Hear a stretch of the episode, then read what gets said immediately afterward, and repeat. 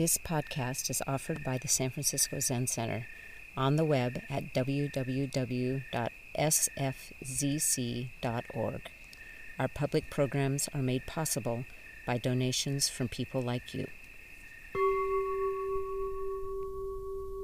I'm uh, delighted to be here. It's so rare and special a chance for me and and maybe for you also. I uh, my agenda for the talk this evening. I thought I'd introduce myself a little bit because some of you don't know me at all or just a little bit, and introduce myself a bit in terms of Tassajara as we are here at Tassajara. And then I want to move on to um, uh, some teaching that uh, has really moved me recently. And um, I did think of a humorous event that I'll relate to you.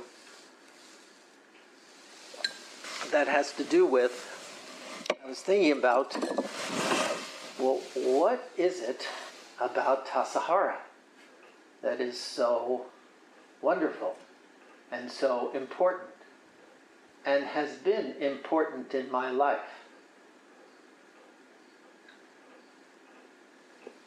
One of the most important things in my life has been the time that I've spent at Tassajara.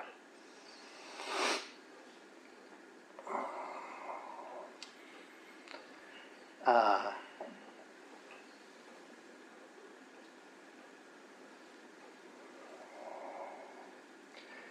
I came uh, to San Francisco Zen Center in the fall of 1968.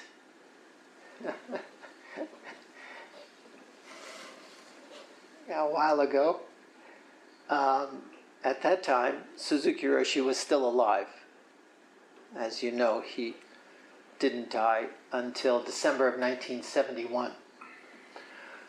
So I got to spend some time with him during the last years of his life.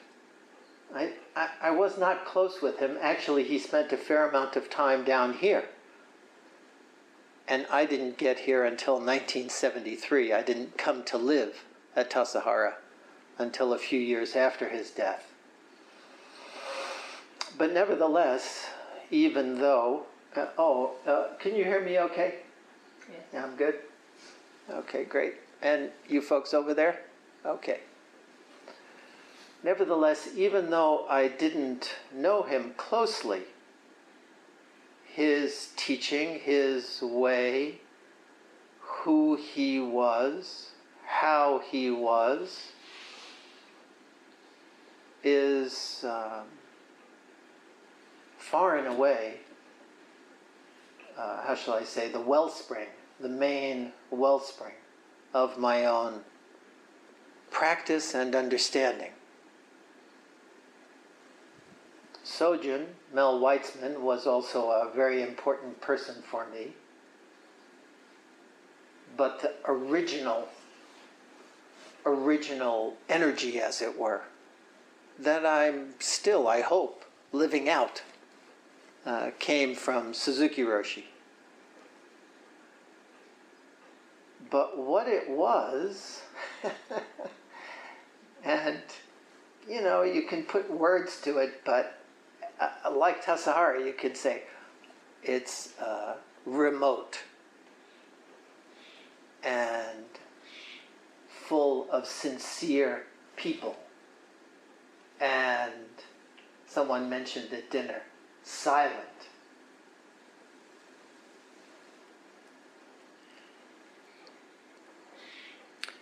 My son, uh, uh, who I joke around with quite a bit, I was suggesting to him years ago when he was a teenager that that we promote a new word like cool like, um, what do people say? It's sick. Man, it's really sick. Some people say that, right? so I suggested to him, why don't we start to spread silent? Wow, that was really silent.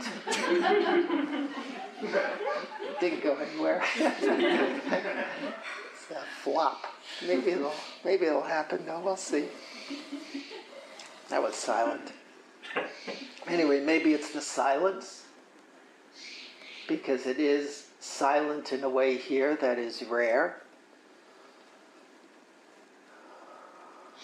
But I think it's also something ineffable, something that is hard or can't really be described in words.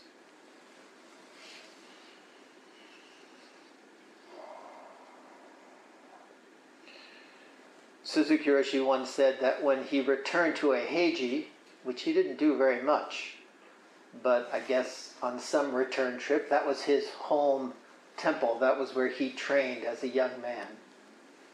He said, The tears were rolling down my eyes.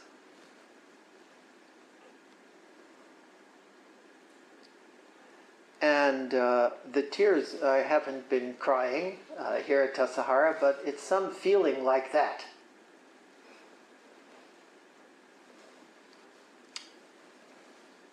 the humorous story, which I enjoy telling, has to do with my aunt, Fran, her name was. And she, along with my parents, were um, Eastern European Jewish immigrants who came to the United States in 1921 when they were little kids. And they were New Yorkers. They were New Yorkers and they taught, they thought, and they talked like New Yorkers. And my aunt called me, I don't know, sometime after I had been at Zen Center for a little while. And she said, uh, you know, uh, so how you doing? How you doing out there? You making good money? And at the time, I was earning approximately $25 a month uh, on stipend at Zen Center. I said, no, I'm not making good money. Oh, you, oh, okay. Well, you happy? Are you happy? I said, no, no. Not happy. Not happy either. she couldn't figure out what I was doing here, you know. No money, no happy. What else? What else could you be possibly interested in? I had a hard time describing telling her. And it's hard to say what about uh, practicing at Tassajara is uh, important, so important that it's important, that I'm pretty clear about that. But why or how or explaining it is difficult to do.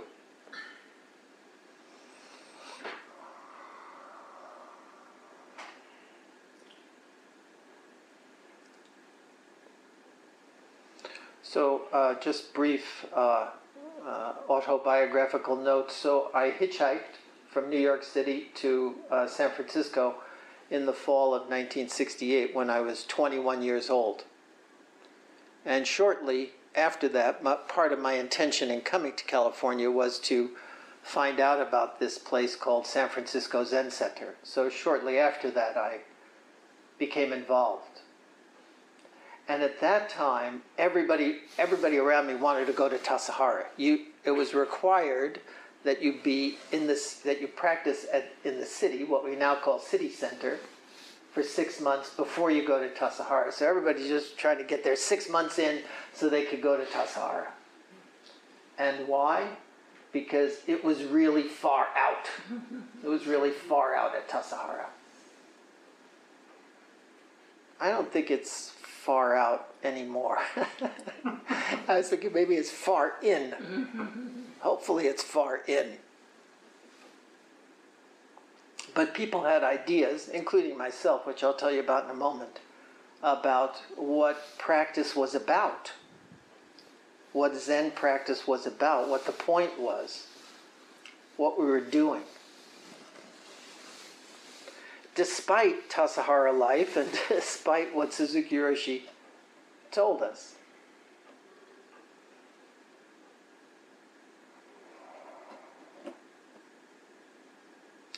So I practiced here for a number of years in the 70s, and then in the early 19 oh, uh, uh, ending in 1976, and then I went to the city and was treasurer of Zen Center and then president of Zen Center for um, seven or eight years. And during the time, during that time, my level of enthusiasm and my confidence just descended over the period that I was in the city over that six or seven years.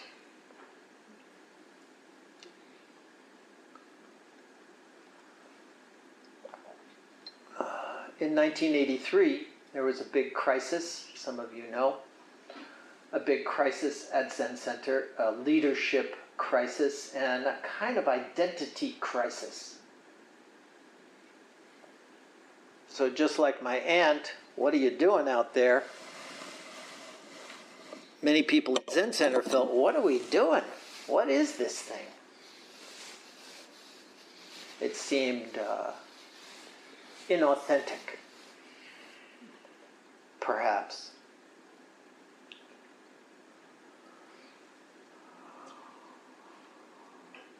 and I was in the middle of it as the uh, lead administrator in the situation, as president.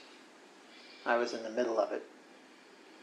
And it was extremely unpleasant and uh, very difficult. At that time, uh, two people, Reb Anderson, whom many of you know, and another person, Lew Richmond, who I think um, some of you don't know, they were the leaders of Zen Center. And they suggested that I go to, back to Tassajara.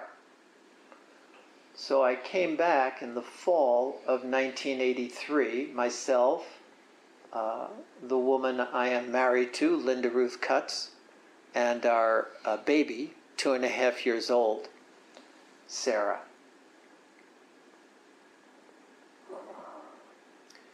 and I have a very, very clear memory, and that's unusual for me. I have a poor memory in general, but this is a clear memory. Uh, if you've been here in the fall, you know leaves, leaves, and leaves, and leaves. And I think it was a, maybe it was a three and eight day, and we were raking the leaves, making a small dent in the vastness of leaves. And I was walking through the leaves. You know how they make a lot of noise and and um, I felt I, I uh, how would you describe it? I felt renewed. I felt reinvigorated.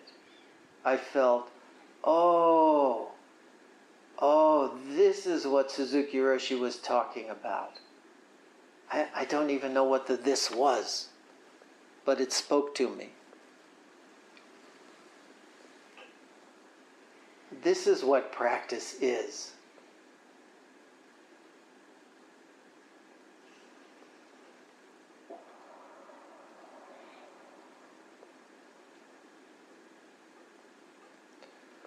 So it was something about the alchemy of the moment and the alchemy of uh, Tassajara that was, it helped. It helped me.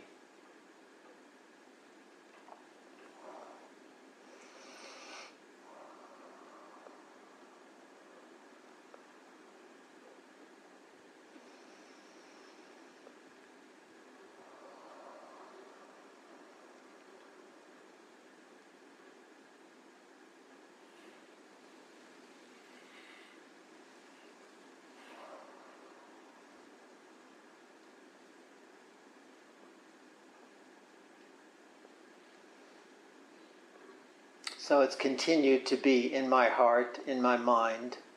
Oh, Tassajara. Even though I don't come here very much, even though I haven't come very much, especially in recent years with COVID and everything.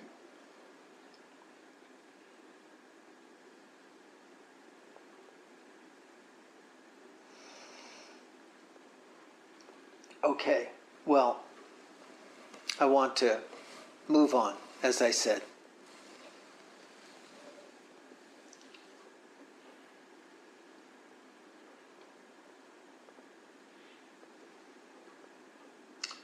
Um, there's a, uh, uh, a Zen group in San Francisco that I participate in called Presidio Hill Zen Group just um, 10 or 15 sincere people who, you know, appreciate meeting on Thursday evenings.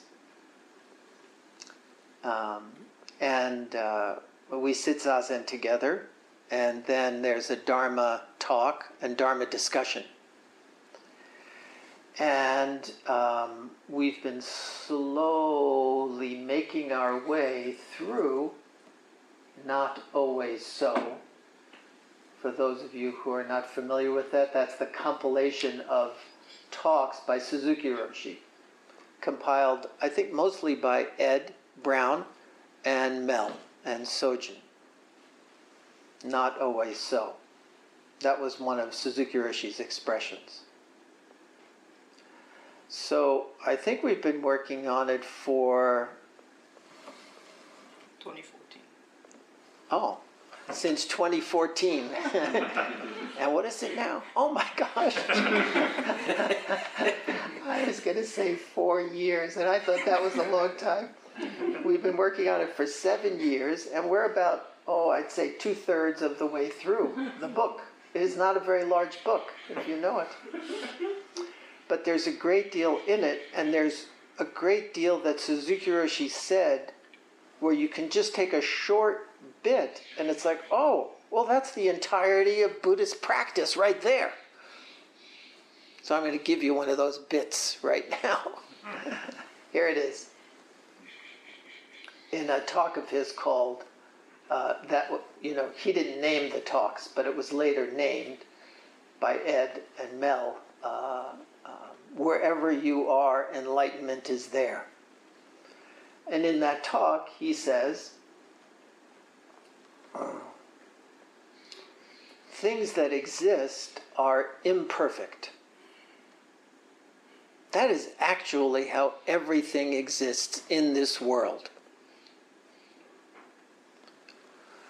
But in the imperfection is, excuse me, but right there in the imperfection is perfect reality. Then he goes on. Oh, uh, then he goes on in various ways. It is true intellectually and in the realm of our practice. It is true on paper and with our body. Then there's a shift. And he says, You think, speaking to us, speaking to you, you think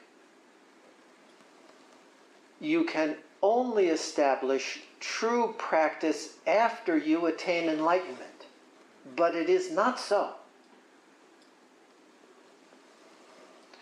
True practice is established in delusion, in frustration.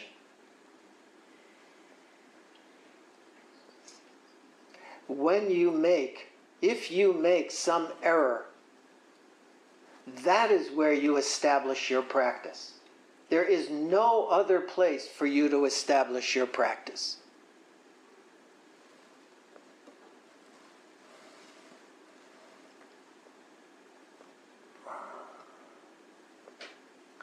So he begins this little, this is just four or five sentences. He begins, you might say, ontologically, with view, drishti, the first of the eight uh, eight uh, steps of the path, the Eightfold Noble Path, the fourth of the Four Noble Truths. He begins with How do you see things? How do you see the world? Everything that exists is imperfect. Oh, uh, it may not it may not be so clear what he means. Imperfect. So I thought I could give you some synonyms to help clarify. What he means is something like everything that exists is limited. We're limited beings. We're limited, you know, we're limited by our skin, and our eyesight is limited, and our brain functions are limited. They're very large, but they're limited. As we know, you know, like with eyesight or ears, I mean, hearing, there's lots on both sides of the spectrum that we don't know anything about.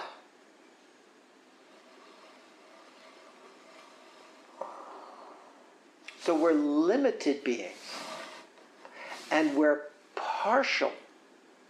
We only see part of things. We don't see the whole thing. We're not omniscient, omnipotent, um, whatever. We just see part of things. Like right now, I can only see a little bit through the doors, a little ways. I can't see on the dark side of the moon. And even if I send a satellite up there and see on the dark side of the moon, there's other stuff that I won't be able to see. So we're limited beings, right? Uh, uh, but right in the limitation is unlimited being. That's the turning. That's the turning piece right there.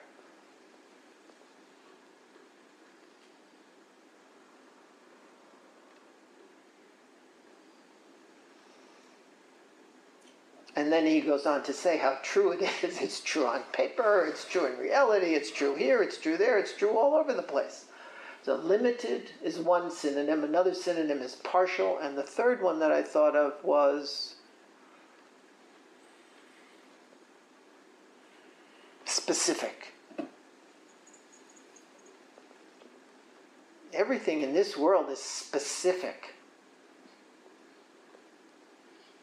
It's not everything, it's specifically what it is. That's a, there's a specific mat there. It's not anywhere else, and nothing else is there where the mat is, other than the mat.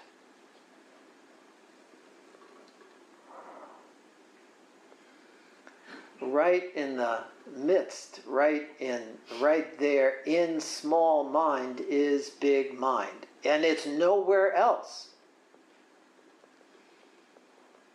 So then he takes that understanding of the world and as always in teaching he turns it into what is our practice what is the what it's it's an understanding in the service of our practice.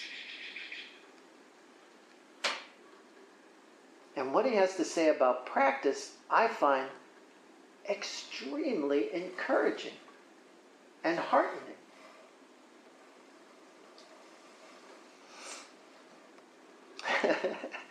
and completely the opposite of what I thought it was, what I thought practice was, what I thought it was for about 30 or 40 years. Slowly, I've kind of moved over to his camp. So he says, uh, You think, it's very true. Maybe it was even more true then. You think uh, that you can only establish true practice after you attain enlightenment. Yeah, that's right. That's what I thought.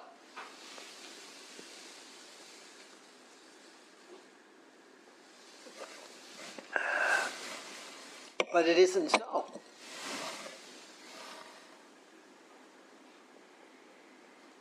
we establish true practice in frustration. In frustration? Frustration is an obstacle, isn't it? It's supposed to be an obstacle to true practice. Frustration, or uh, what was the other word that he used? In delusion. That's where we establish true practice. That's so surprising. I thought for many, many, many, many, many years, and who knows, maybe some of you think this too, that the idea was that you do this thing called hard practice, which usually involves a significant amount of pain and some sweat in the summer and freezing in the winter. You do this thing called hard practice, then you attain enlightenment. That's the point. Then you get enlightened.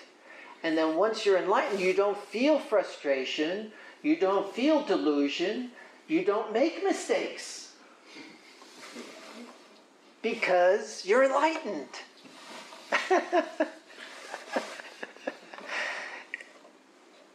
many, many years ago, my sister came to visit me with a friend of hers, her boyfriend at the time, and we were going to go out to the restaurant, some restaurant.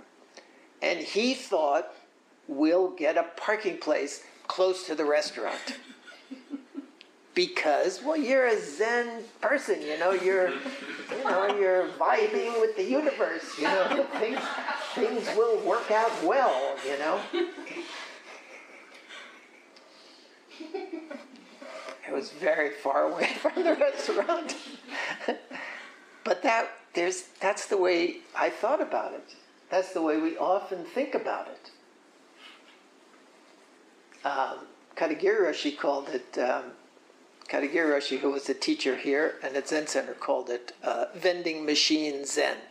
you put the dollar, you put the dollar in, and you get the, you know, the Coca Cola at the bottom.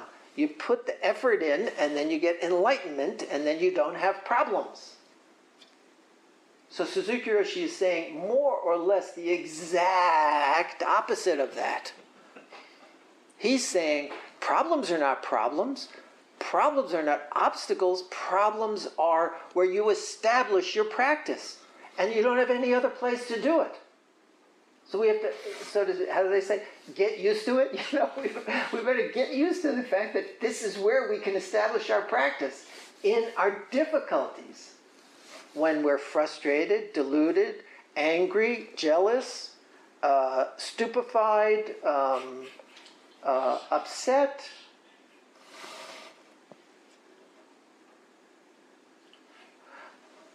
So I, as I say, it feels to me like this is very encouraging because I'm very familiar with angry, jealous, stupefied, upset. I'm familiar with that.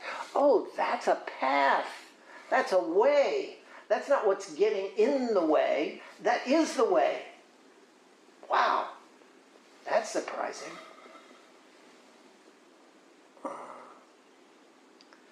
I'm going to see how the time is here. Whoopsie. okay. A couple more things I was going to say.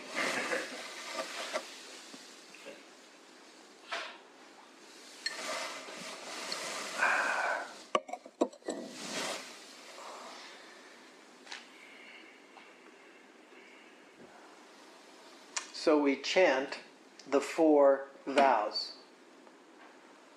Beings are numberless, I vow to save them. Delusions are inexhaustible, I vow to end them. So recently, I've had a change of feeling about what that means, I vow to end them. You know, one of the things about Suzuki Roshi and one of the things about the four vows is we should listen to what is being said. They're not kidding around. Delusions are inexhaustible, they don't get exhausted. After the first 10 billion come, 10 billion more come. And then there's billions after that. They're inexhaustible. They don't end. They don't stop. They don't stop coming.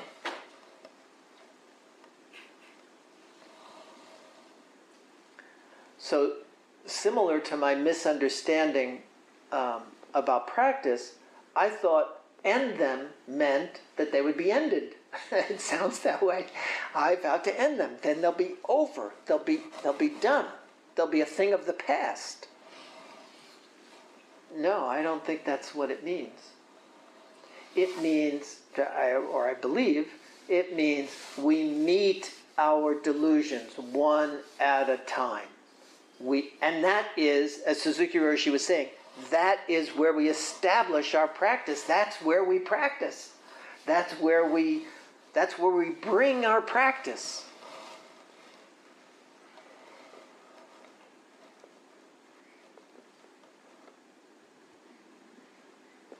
Period. Never mind what comes after that. Never mind the sales pitch that comes after that. Oh, then you will be very peaceful and things will be good. Maybe, maybe so, maybe not. Not always so. So the emphasis on in our practice is on the practice, not on the result of the practice. Sorry. As much as we'd like to, you know, imagine good results so that I can tell my aunt about what good results I'm having.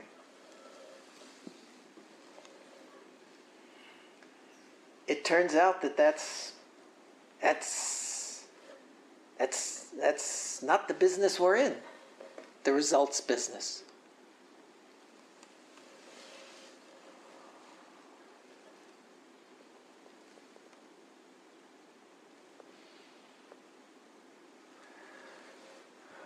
which makes it, which makes our practice, which makes Suzuki Roshi's teaching, which makes Tassajara a very, very unusual place.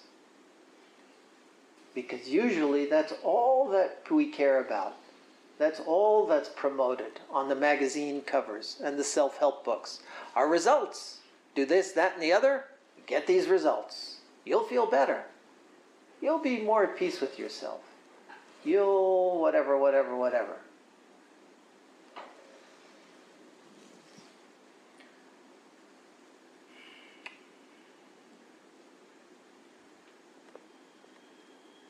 It seems like that's not the emphasis of our uh, practice. The emphasis of our practice is make your best effort.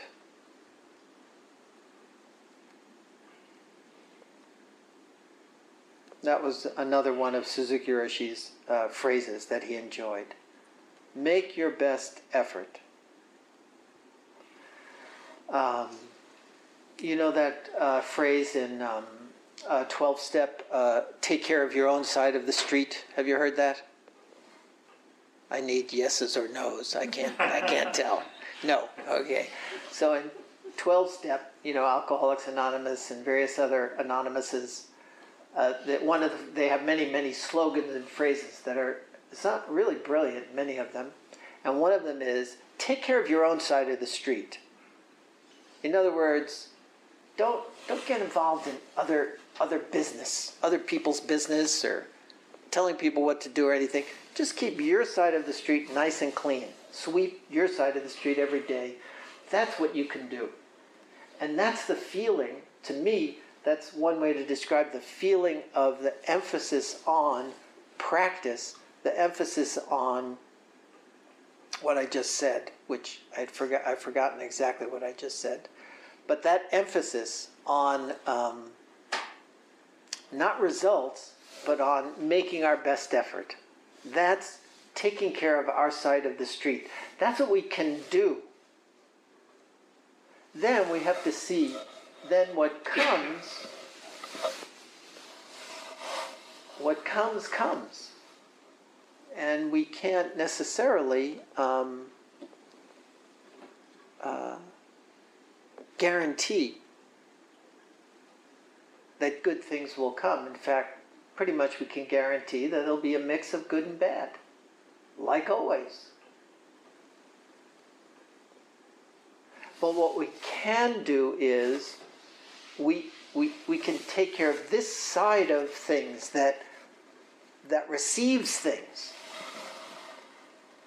We want to be able to control what it is that comes, but we can't control it. That's a, a foolish idea.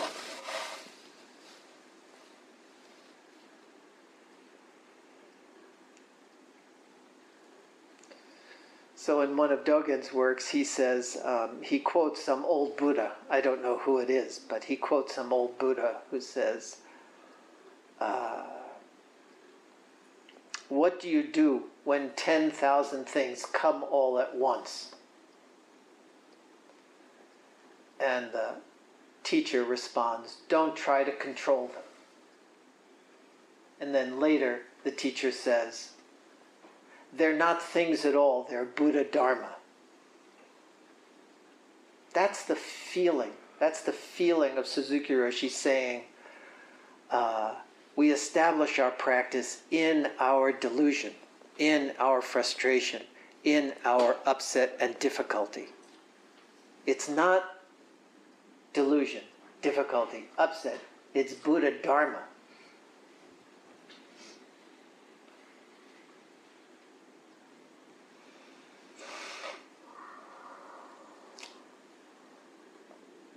uh, the last thing I'll uh, mention, which is an echo of this in different language and maybe somewhat more approachable.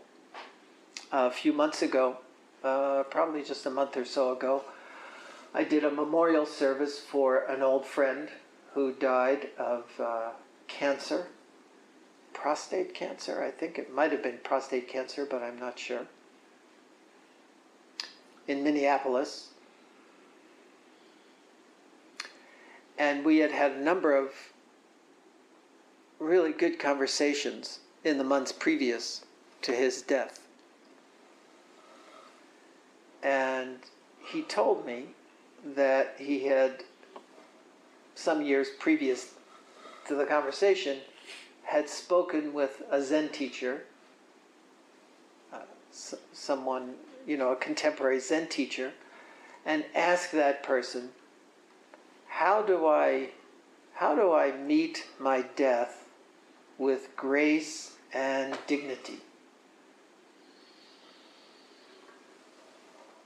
And the teacher, very much, I think, echoing Suzuki Roshi and very much echoing this particular thing, this particular quotation from Suzuki Roshi, said, uh, to meet uh, your death with grace and dignity meet this moment with grace and dignity.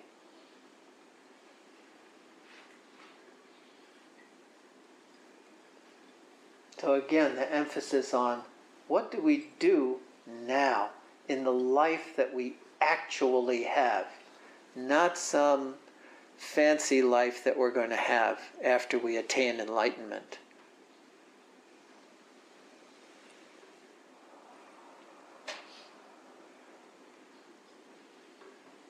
Or we could say, make your best effort to meet the current circumstances with as much grace and dignity as you can. That's, that's how to take care of your side of the street. That's how to do what can be done.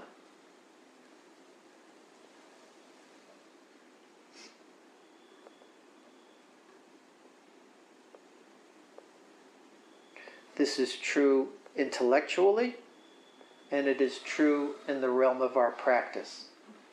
It's true in the Zendo, and it's true in our daily life.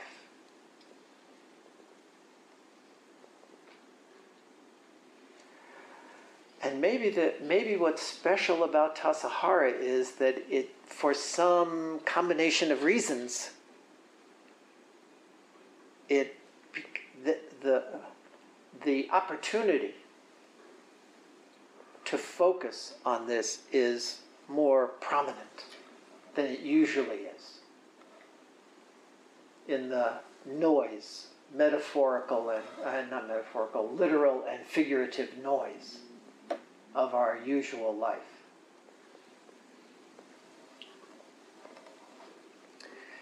Okay. Thank you very much. Thank you for listening to this podcast offered by the San Francisco Zen Center. Our Dharma talks are offered free of charge, and this is made possible by the donations we receive. Your financial support helps us to continue to offer the Dharma.